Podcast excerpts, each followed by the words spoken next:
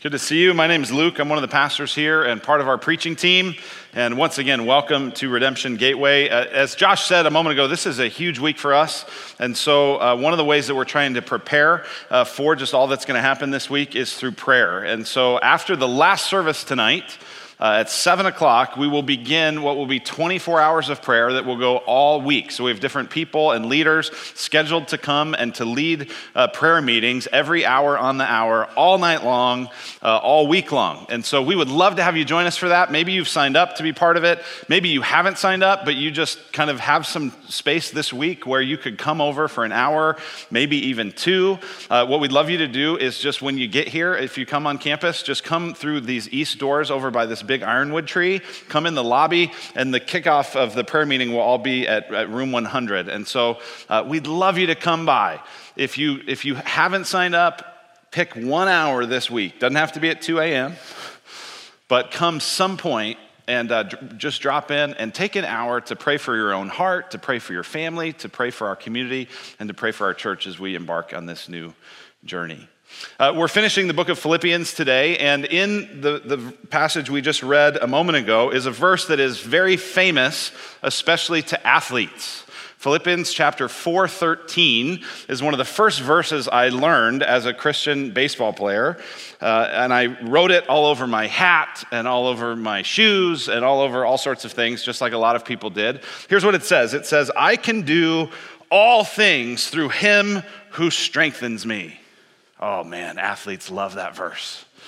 Right? I read it. I can do all things through him who strengthens me. And you know how I interpreted that? I went, oh my goodness, this means that if I am full of faith, if I am like in a good place with God, I can somehow channel his strength and I can do all things through him who strengthened me, which means that I'm ready to go. And when that pitch comes, oh, here goes a 500 foot home run because I can do all things through him who strengthens me. I can't hit the ball 500 feet, but through Christ I can.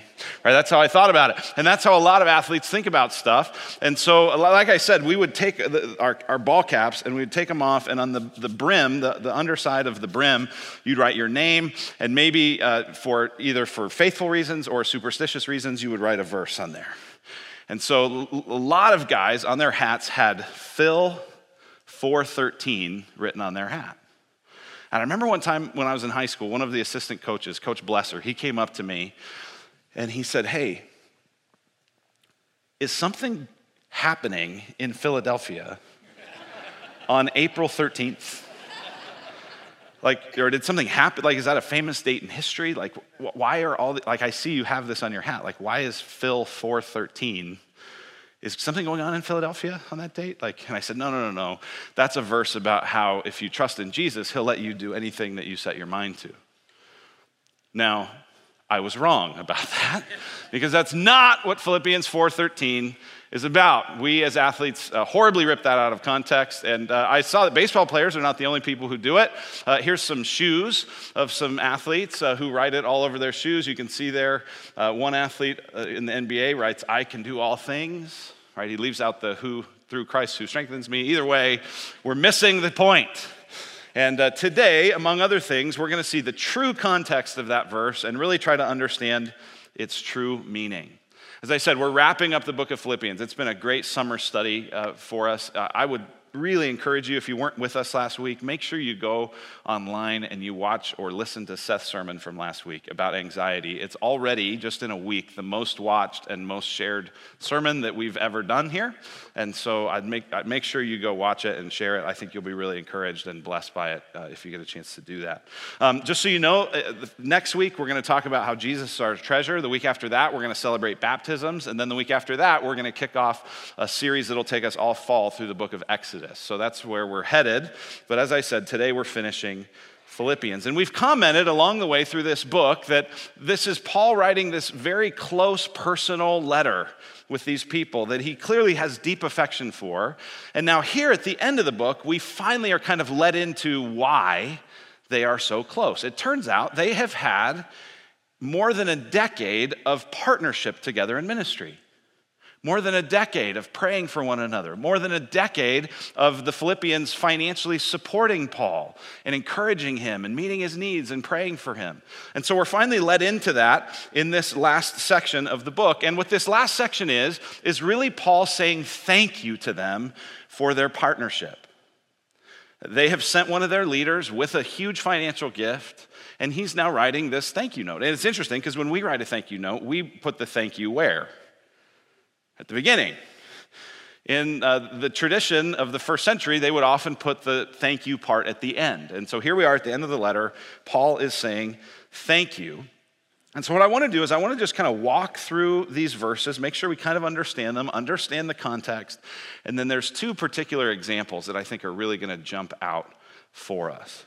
Now, as we do this, uh, just keep in mind how tricky it is to say thank you when people give you something really nice. Mean, of course, you want to say thank you, right? Because if you don't say thank you, then you're like ungrateful. But if you're like too profuse with your thanks, it almost feels like you're just trying to get more of what they gave you. Right? Like I remember a number of years ago, I was with a friend who uh, is very well off in a real high profile kind of job type thing, and we were in San Diego, and we were driving around, and we drove by Ruth's Chris Steakhouse, and he said, "Have you ever eaten at Ruth's Chris?" I said, "No." And so we kept driving around, and at the end of the thing, I was taking him uh, somewhere, and I, I dropped him off, and he said, Well, you know what? Tonight you should eat at Ruth's Chris. And he pulled out his wallet and pulled out 200 bucks. Said, You and Molly, why don't you go have a nice dinner? That's a pretty sweet gift, right? So, like, what do you do there? Like, obviously you say thank you, right? Because that's an amazingly generous and spontaneous gift. But on the other hand, if it's like too much, does he start to think, hey man, that was just a one time deal? I'm not like gonna keep giving you meals to Ruth's Chris. Like, and, and so you see Paul in the, as we walk through this, you see him kind of navigating that tension. On one hand, he really wants to, these people to know that he loves them and he's thankful for them. On the other hand, he's trying to help them see, I'm not in this for the gifts you give me. I'm in this because of the relationship and the friendship that we have. So let's walk through it. If you have your Bible, Philippians 4, beginning in verse 10. He says, I rejoiced in the Lord greatly that now at length you've revived your concern for me. You were indeed concerned for me, but you had no opportunity. Apparently, the Philippians had been concerned about Paul, asking about Paul, wondering about him, but he's hundreds of miles away. They didn't feel like they had a way to get to him. They didn't feel like they had a way to help him. And so all they could do was kind of think about him and pray about him. But now they've finally had a chance to send one of their leaders who's going to come to him and who's brought him this gift. They've revived their concern in that way. Verse 11 Not that I'm speaking of being in need, for I've learned in whatever situation I am to be content. So Paul's here going like, listen, I'm so thankful that you that you expressed concern for me. I'm so thankful you gave me this gift, but just so you know, no, no, I'm not in this because I'm so needy and I'm just so desperate to have the stuff you give me. I've actually learned to be content. Verse 12, I know how to be brought low, I know how to abound. In any and every circumstance, I've learned the secret of facing plenty and hunger, abundance and need. I can do all things through him who strengthens me. So, listen, the context of Paul's comment in verse 13 that he can do all things through Christ who strengthens him is not 500 foot home runs and half court shots. He's saying, I can endure anything. I've been through great times, I've been through hard times. No matter what I face, I can endure it. God, not, not because I'm strong, this isn't self sufficiency, this is Christ's sufficiency. Christ is strong through me. And so I appreciate your gifts, but just so you know, Philippians, I'm not in this because you're so good to me. But thank you for being so good to me. Verse 14. Yet it was kind of you to share my trouble. And you Philippians yourselves know that in the beginning of the gospel, when I left Macedonia, no church entered into partnership with me in giving and receiving except you only. Even in Thessalonica, you sent me help for my needs once and again. This is a special relationship that the Apostle Paul has with this church in Philippi in Macedonia. Paul says from the very beginning, they, they were the first European church that Paul planted. And so he starts this church, and the next place he goes, you can read in Acts uh, 17, right after being in Philippi in Acts 16, he goes to Thessalonica. And Paul says, From the very beginning, from the very moment that I left you under persecution, you supported me, you encouraged me, you gave me financial resources to further the work of the mission of the gospel. That's a unique, special relationship. No one else did that for him, he says. Verse 17, not that I seek the gift. Right again, he's saying, I'm really, really thankful, but just so you know, I don't love you because of the money. I love you because of what the money represents. Not that I seek the gift, but I seek the fruit that increases to your credit. I seek the way that God blesses you because of your generosity. I seek the way that God sees you because of how you've sacrificed so greatly for me, he says. Verse 18 I have received full payment and more. You've given me more than enough, he says. I'm well supplied, having received from Epaphroditus the gifts you sent a fragrant offering, a sacrifice acceptable and pleasing to God. Epaphroditus was this leader that was core and key in the Philippian church, who they parted with for months to send this gift. He says, And my God will supply every need of yours according to his riches in glory in Christ Jesus. To our God and Father be glory forever and ever.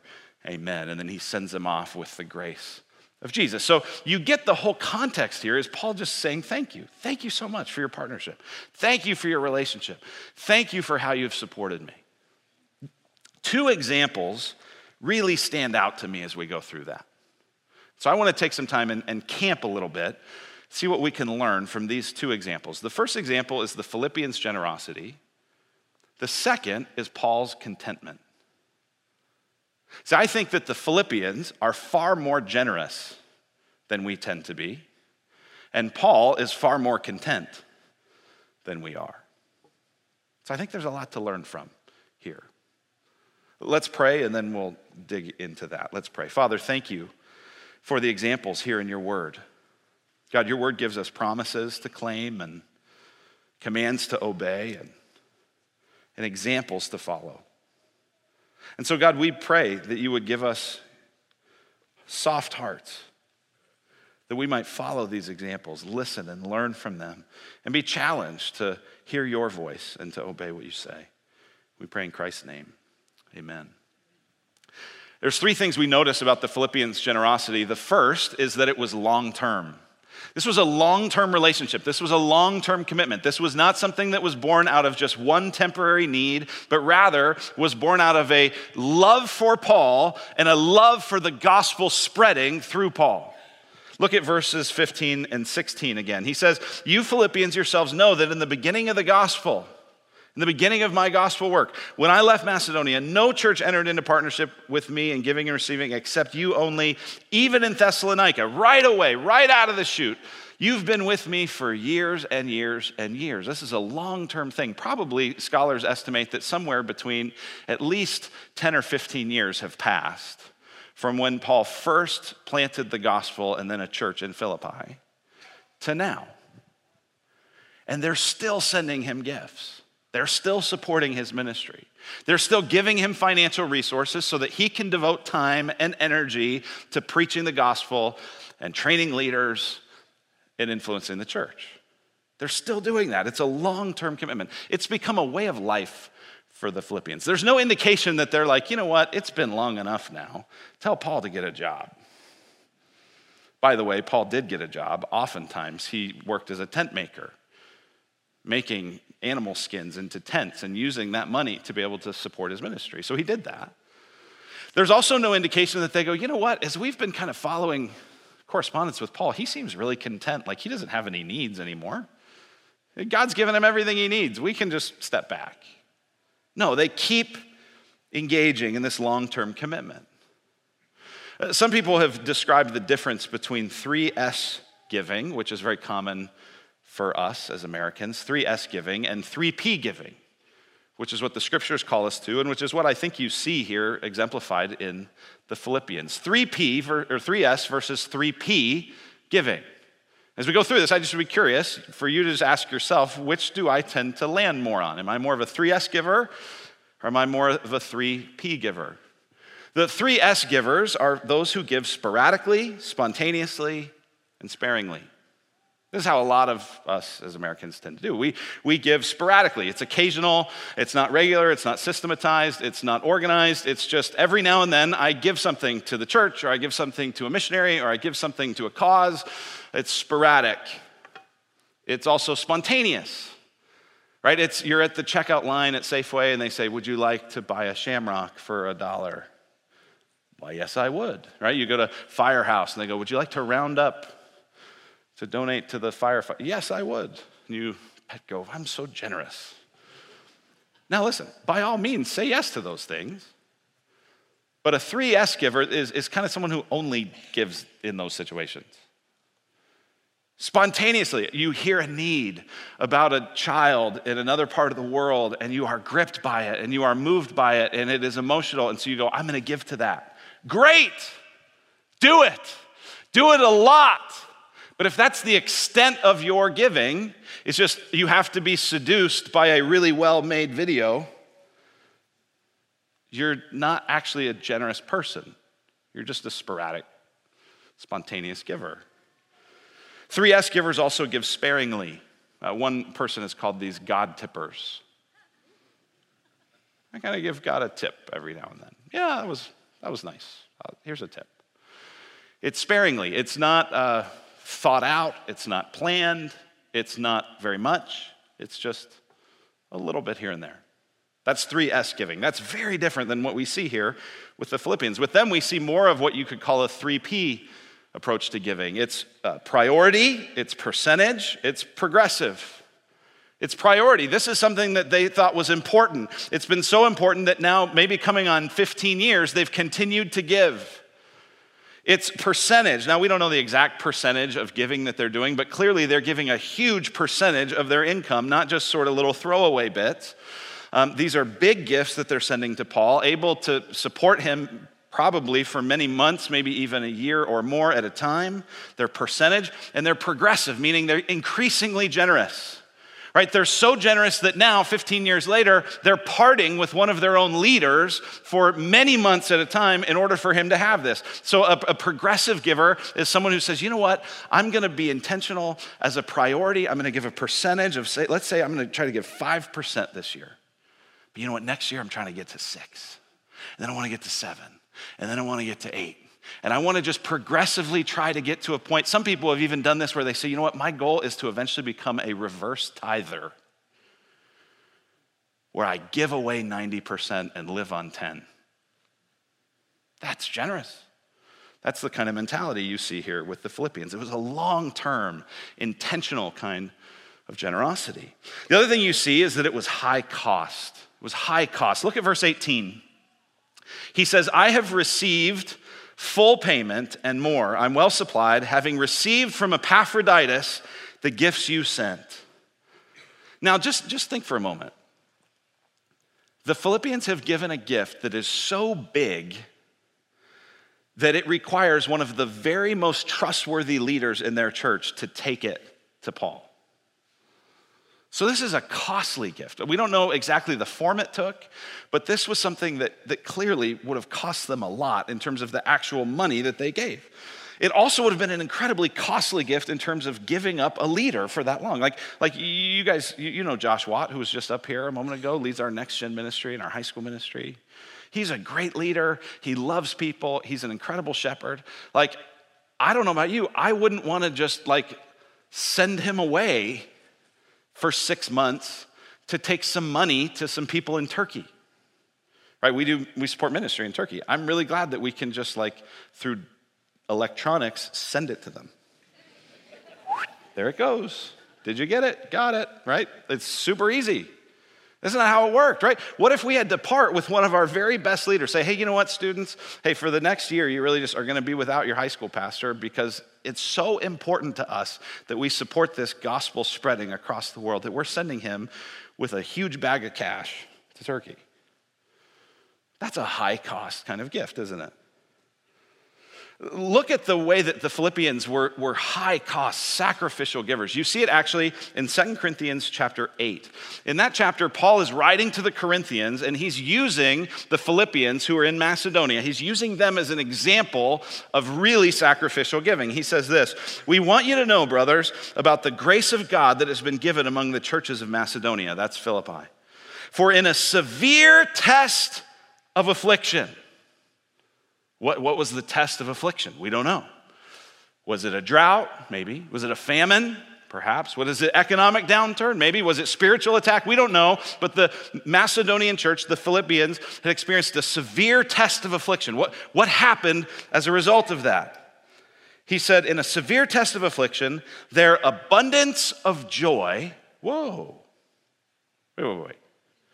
So they're in a severe test of affliction, but they have an abundance of joy. What does that mean? Well, it means this. They're going, we were dead in our sins. Now we're alive in God through Christ. We were forgiven. We were cleansed. We were clinging to this kind of dead religion that couldn't get us anywhere. And now we have hope. We have life, not just right now, but we have hope that forever we will be with Jesus in a renewed creation. Wow! That's abundance of joy. So they're in this affliction with abundance of joy. And what else? and their extreme poverty. Huh. So they've got a really difficult time, difficult circumstances. What do you do in difficult circumstances? What do we do when things get really tough? We tend to go,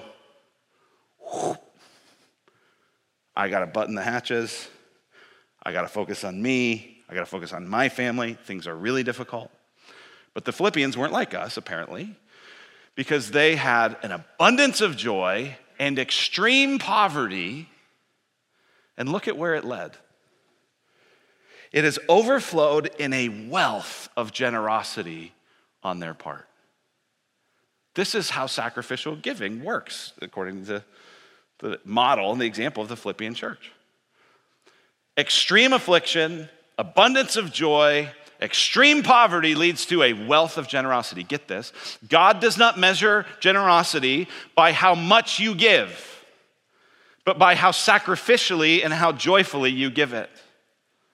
So you may be someone that says, I don't have very much to give. I don't feel like I can make much of a difference in the world with the gospel locally or around the world. Like, I, my little gift isn't going to do anything. But God sees it. And God says, that's generous. Look at how eager they were to be part of this. It says, For they gave according to their means, as I can testify, and beyond their means of their own accord, begging us earnestly for the favor of taking part in the relief of the saints. When was the last time you begged an organization, a missionary, a church? Oh, I have not had this meeting yet. I'm new. I'm new to Redemption Gateway. I'm begging you, please let me give. I see the impact you're having in this community. Please, I, I, I know you probably won't let me, but please let me give. I've never had that meeting. I've never, I've never begged someone else, hey, can, can I please, can I just please, please, please, pretty please, can I give to you?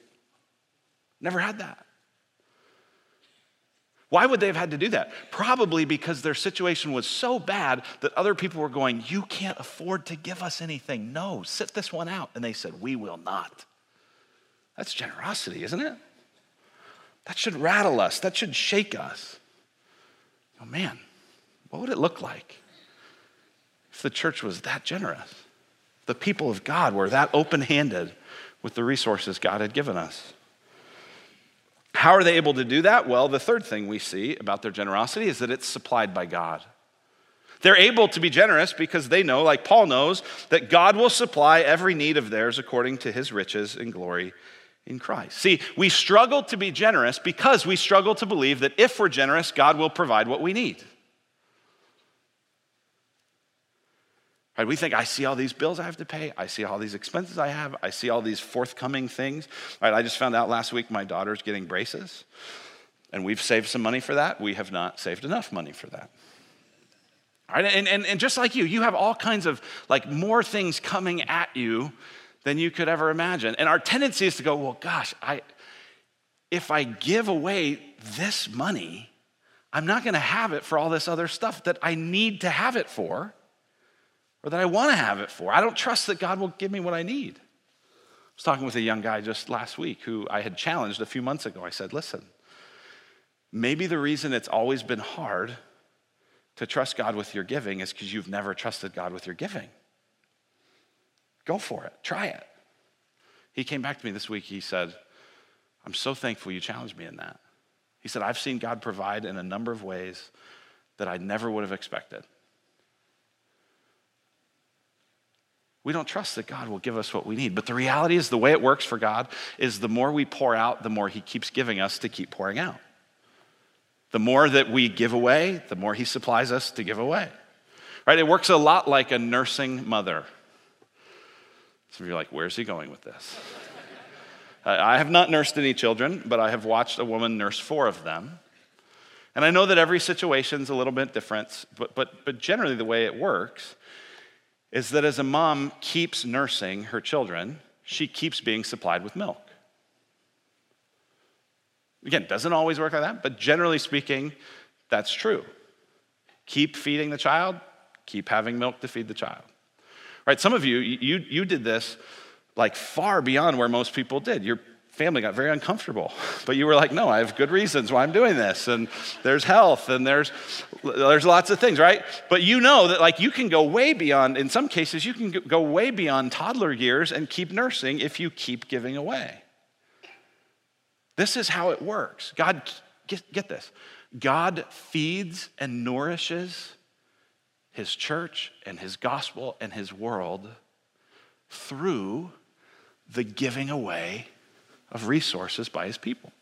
That's how he does it. And we keep giving it away, and he keeps supplying it, and we keep giving it away, and he keeps supplying it. This is not we give it away so that he can give it to us and then we hoard it. That's prosperity teaching. That's not what I'm talking about.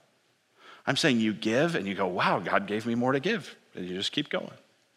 That's the example of the Philippians. It's remarkable, isn't it? See, I, th- I, think a lot of us who, who feel stuck in our faith, maybe one of the things we haven't considered that might actually kind of break us out of the kind of stuck place we are is that maybe one of the ways God might break us out of that is actually through more intentional, generous giving.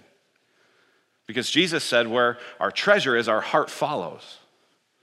So just consider that. That might be something you've overlooked as a way to bump up your spiritual growth, is to trust Him more with your generosity. So that's the Philippians' generosity. The second thing that I know we don't have, I know I don't have, is Paul's contentment. Paul's contentment. The Philippians are far more generous than we tend to be, and Paul is far more content than we are. Look at how comprehensive this is in verse 11 and 12. Not that I'm speaking of being in need, he says, for I have learned in whatever situation, see how comprehensive that is? In any situation at all, to be content. I know how to be brought low, and I know how to abound in any and every circumstance. Again, it's comprehensive. I've learned the secret of facing plenty and hunger, abundance and need. This is a comprehensive approach to contentment. And just think for a moment about this word content. What does that word mean? Well, that word means satisfied, it means I have enough. Right? The way I think about this is like there's that moment on Thanksgiving where you've been, I mean, you haven't eaten much all day, right? So you've been kind of saving up and you have your sweatpants on so that you're ready, right? Or at least like a, you know, expandable belt. And, and you eat and you get to that point where you're like, ah, oh, this feels really good. I'm content and then you keep eating right? And you're like in pain and you like want to throw up and at the end you're like i'm never eating again right? That's how but that moment that you have like where it's like oh i'm not still hungry and i'm not painfully full i'm full. I'm content. I'm satisfied. That's what paul's saying. He's learned. He has. He's learned to be content. Now get this. This is not detachment where you say i have no desires. I have no interests. I have no things that I need and, and, and you detach as though you don't have desires and needs. No, Paul says, I have desires and needs, but I've figured out through Christ how to be happy with whatever gets met. It's a comprehensive thing, whatever situation, in any and every circumstance. What about you? What about me? Could you say that you're content, satisfied? I've got enough in any and every circumstance? I can't. Which is why the second thing we see about Paul's contentment here is that it's elusive. It's elusive. Look at how he describes it in verse 12. I know how to be brought low, I know how to abound. In any and every circumstance, I have learned the secret. The secret. In other words, this contentment is so hard to have. It's such a rare thing to have in your life. It's a secret. Most people don't have it, most people miss it. Now, listen, I stand before you today and I don't have the secret. I haven't reached this. Paul has. I think it's possible. You can actually get there. I, am not yet there. My guess is most of you aren't either, which is why we keep thinking, oh, in this new season of life, I'll be content. When my kids get to that age and it's not so crazy, then I'll be content. When my project at work finishes and then I get this promotion, then I'll have enough. When the people in my life finally thank me for all that I've done for them, then I'll be content. Right? We always have a if this, then I'll be content. I remember sitting watching my youngest child, Hank, uh, in the bathtub a year or so ago. He was a little baby, just could sit up. And he's sitting in the bathtub and he's watching the water pour out of the, out of the thing. And he's going like this.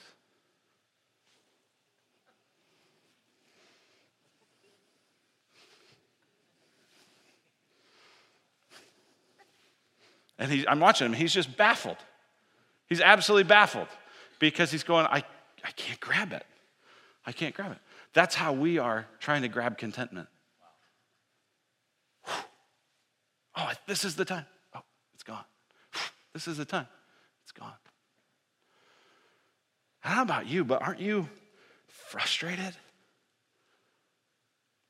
by how, uh, just how discontent you are? I am. I have an amazing life.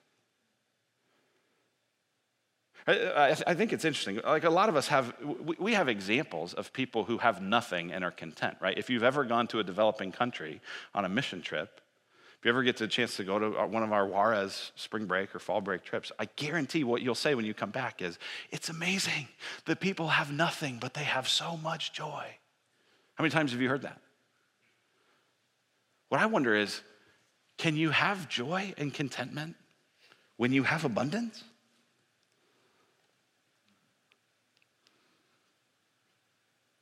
Can you have contentment? You've got two cars.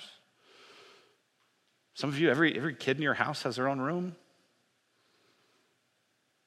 You, you are dizzied by how many options you have of what to watch on TV. You can't figure out which TV in your house to watch it on. You have a thing in your pocket that 20 years ago would have been the greatest computer anyone has ever seen but the camera's not as good as the new one. And it's just around and around and around we go, grasping, grabbing. Will it be enough? And it isn't. Jeremiah 2:13 the Lord says this, "For my people have committed two evils. They have forsaken me, the fountain of living waters, and hewed out cisterns for themselves, broken cisterns that can hold no water. This is what we do. God is this fountain of living water, this fountain of satisfaction and joy and enough. And we go, eh, don't want it, God. I'm busy digging a cistern here in the mud because I'm going to collect some rainwater and drink that. And Jesus comes to us and says, I want to be the fountain of living water for you. This is what he tells the Samaritan woman Whoever drinks of this water will be thirsty again, but whoever drinks of the water that I give, out of him will, throw, will flow fountains of living water. How, how do we get this elusive secret thing? Get this, it's not something we work for, it's something we find through Christ, through relationship with Christ. Look at what it says in verse 13 I can do all things through him who strengthens me. Where do we find this contentment? In Him. So listen, we will only find this to the degree that we are pushing into relationship closeness with Jesus, so that we are close to the source of the fountain of living waters. It was very common, actually, in Paul's day. There were a bunch of Stoic philosophers who said, you know what? You can have contentment, you just need to be self sufficient. You can have it by looking at yourself, which is actually quite a bit how we think about it today. I, I just, I, I, don't know what I Googled, something like uh, statements of affirmation to say to yourself every day. I got a long list. Look at some of what I came up with or what I found. I have all the power I need. I will be my own best advocate. I have the strength to succeed. I am the author of my own destiny. I will triumph over all challenges. I believe in myself. This is, this is what we think. If I say these things every day, then I will sort of send out the vibes of that into the universe and it will come back to me. This is how non Christians think. This is how Christians think. You know what? I need to be content. I need to be strong. I need to dig deep and find it in me. This is not self sufficiency, this is Christ sufficiency. And we're so easily drawn to say, Yeah, I can do it. I have all the strength to succeed until you don't. I will triumph over all challenges until you die.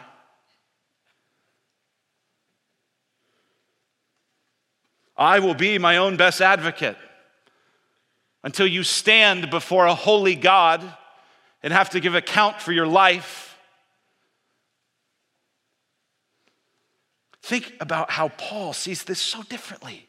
This isn't self sufficiency. This isn't these affirmations that I'm just going to say till I believe them. This is him looking to Christ. Look at Philippians 1, what he said. It's my eager expectation and hope that I will not at all be ashamed, but that with full courage, now as always, Christ will be honored in my body, whether by life or by death. For to me, to live is Christ, to die is gain. What is he focused on? Christ. Philippians 3 Whatever gain I had, I counted as loss for the sake of Christ. Indeed, I count everything as loss because of the surpassing worth of knowing Christ Jesus, my Lord.